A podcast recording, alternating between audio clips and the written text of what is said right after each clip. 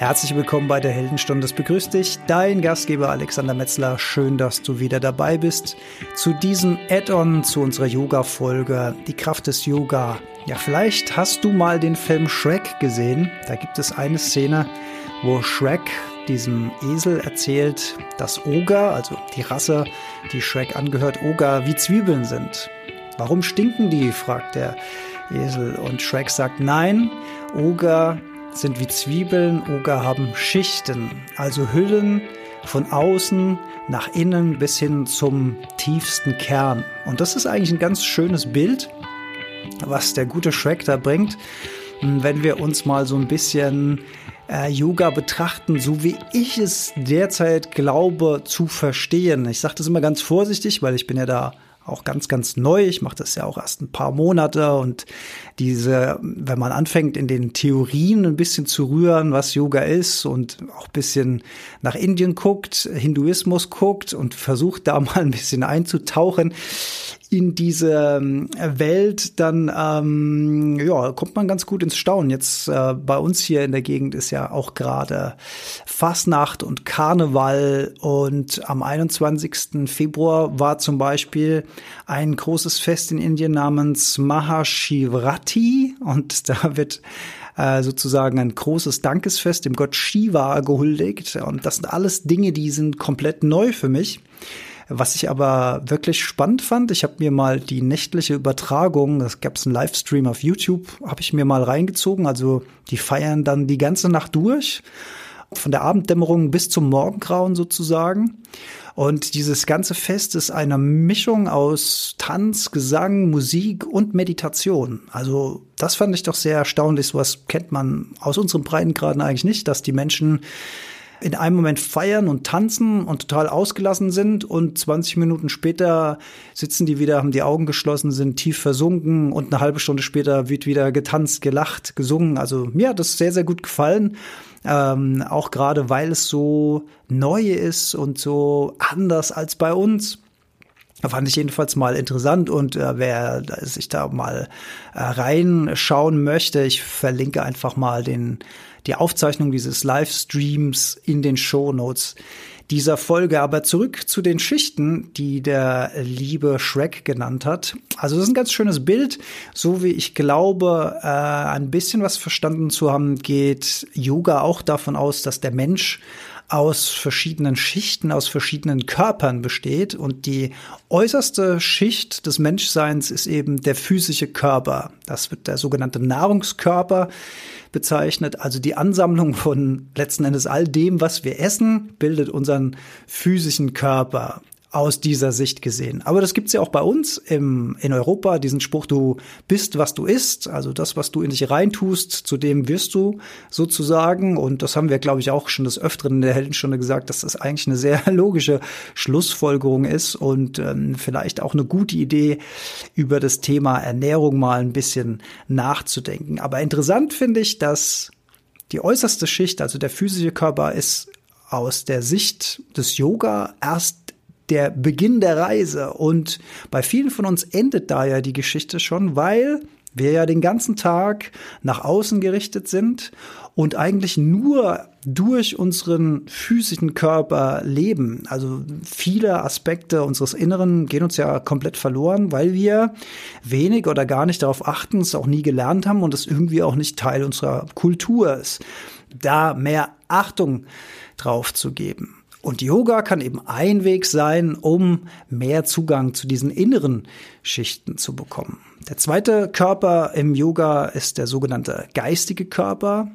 Und so wie der physische Körper die Ansammlung ist von Nahrung, die wir hinzufügen, ist der geistige Körper das Ergebnis von den Gedanken und von den Emotionen, die wir unser Leben lang gehegt haben. Also in der Vergangenheit und auch das, was wir in der Gegenwart denken und auch das, was wir natürlich in der Zukunft denken und fühlen werden, das macht eben unseren geistigen Körper aus. Die dritte Ebene ist der sogenannte energetische Körper. Auch den können wir noch spüren, indem wir zum Beispiel merken, wie viel Energie haben wir denn am Tag, wie energiegeladen oder wie müde äh, sind wir, wie fühlen wir uns, haben wir denn Zugang zu diesem Energiekörper. Dann gibt es noch den vierten Körper, das ist der sogenannte Ätherkörper. Das ist sozusagen ja so eine Art Brücke zwischen dem physischen und dem nicht physischen mehr. Und das fünfte ist der Glückseligkeitskörper. Der hat dann mit äh, dem physischen Bereich gar nichts mehr zu tun.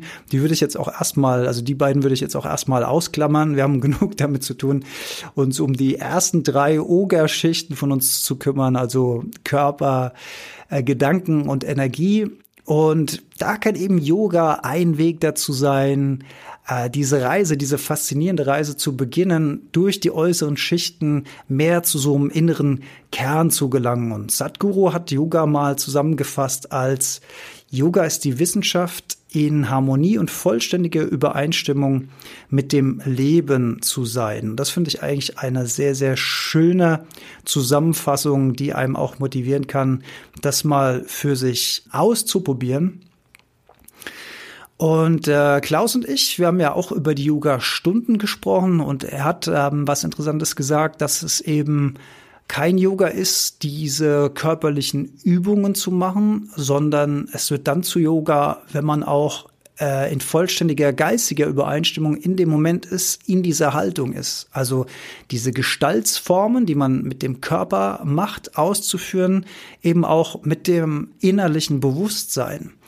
Und das finde ich wirklich auch schwierig, weil ich habe mich auch schon des Öfteren dabei selbst erlebt, dass ich in der Yogastunde dann zwar diese Körperformen versuche, so gut es geht mitzumachen, aber mich dann doch immer wieder selbst dabei erwische, wo ich zum Beispiel dann mein Geist schon wieder abwandert zum nächsten Projekt.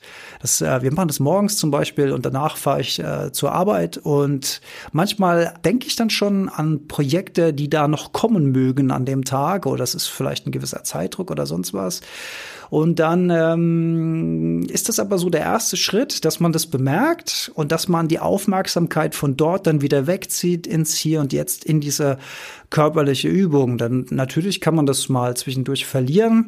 Wichtig ist aber, dass man immer wieder dahin zurückführt.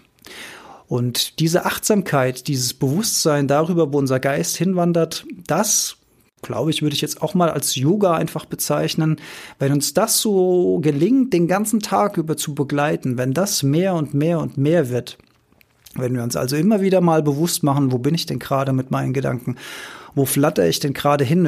Um was dreht sich denn gerade mein Verstand? Und wir holen den bewusst wieder zurück in die Situation, in der wir gerade hier und jetzt sind. Das ist, glaube ich, auch so etwas, was Klaus damit gemeint hat. Ähm, Yoga, dass sich das über den ganzen Alltag also über den ganzen Prozess des Menschseins und des Tages sozusagen zieht. Und das finde ich, ähm, das finde ich klasse, weil Yoga uns eben da ein Werkzeug gibt, uns immer wieder daran zu erinnern. Und letzten Endes, wenn es generell um Sport geht, ist es ja auch eine gute Idee, sowas mit einer Gruppe zu machen, zum festen Termin zu machen, der einem in sozusagen zwingt, in Anführungszeichen, dann auch regelmäßig das zu machen und am Ball zu bleiben. Denn wie so oft, wenn wir das von uns allein zu Hause machen, das ist zwar ein ganz guter Gedanke, aber die wenigsten schaffen das doch dauerhaft, das für sich selbst durchzuziehen. Guter Trick kann da eben sein, sowas als Teil einer täglichen Morgenroutine zu etablieren, also ein fester Ablauf, an dem nicht gerüttelt wird. Dann kann man das möglicherweise dauerhaft auch ähm, durchziehen.